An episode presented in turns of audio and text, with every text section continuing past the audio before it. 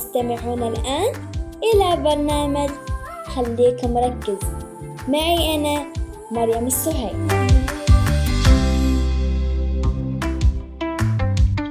خلصت لعبي والحين براجع اللي ذاكرته من المواد المقررة علي بسأل نفسي وبجاوب عليه. بشوف نفسي حافظة ولا لا. عدد أنواع الأحجار الكريمة. العقيق كهرمان فيروز وزمرد والياقوت الأحمر ونسيت الباقي برجع له بعدين. بسأل نفسي سؤال ثاني. عرف الطقس. الطقس هو عبارة عن حالة الهواء الذي يحيط بالأرض وقد يكون هو عبارة عن حالة الهواء الذي يحيط بالأرض وقد يكون وش ذي الحالة؟ كله أنسى اللي مذاكرته مع أني أنا مذاكرته زين. لكن أحاول أتذكر بس ما قدرت وما أقدر أحفظ بعد. ولا أي معلومة جديدة جاتني وحفظتها. قلت لازم أبحث وأعرف الحل الأفضل على مساعدتي بالحفظ والتفكير جيتكم وعرفت الحل.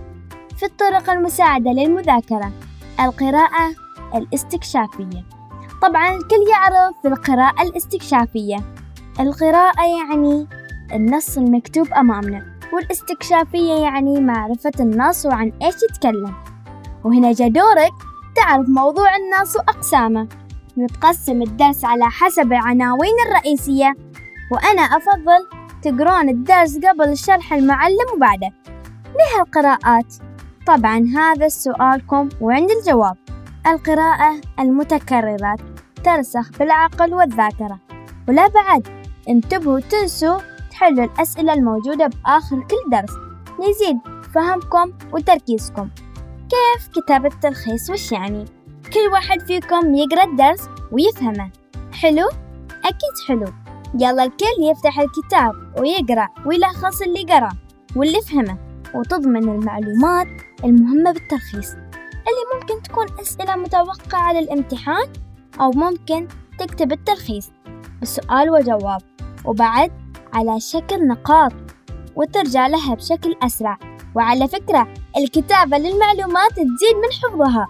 وهنا تكون خطوة التلخيص تميز الأفكار الرئيسية والمهمة. وهذه الطريقة الثانية بطاقة الجيب. من اسمها مفهومة؟ هي بطاقات كرتونية ممكن تسويها بنفسك بحجم اليد. ومن الممكن للطالب استخدامها لكتابة التعريفات ومعاني الكلمات أو أي قانون من قوانين الرياضة. وحطها بجيبك أو مقلمتك وتقراها بأي وقت أو وين ما رحت وتقراها بشكل متكرر. هذه البطاقات تساعد الطالب كثير كثير كثير على الحفظ والتركيز.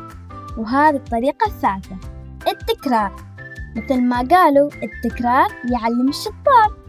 كل ما كانت القراءة للمادة الدراسية يساعدك على حصول أعلى الدرجات.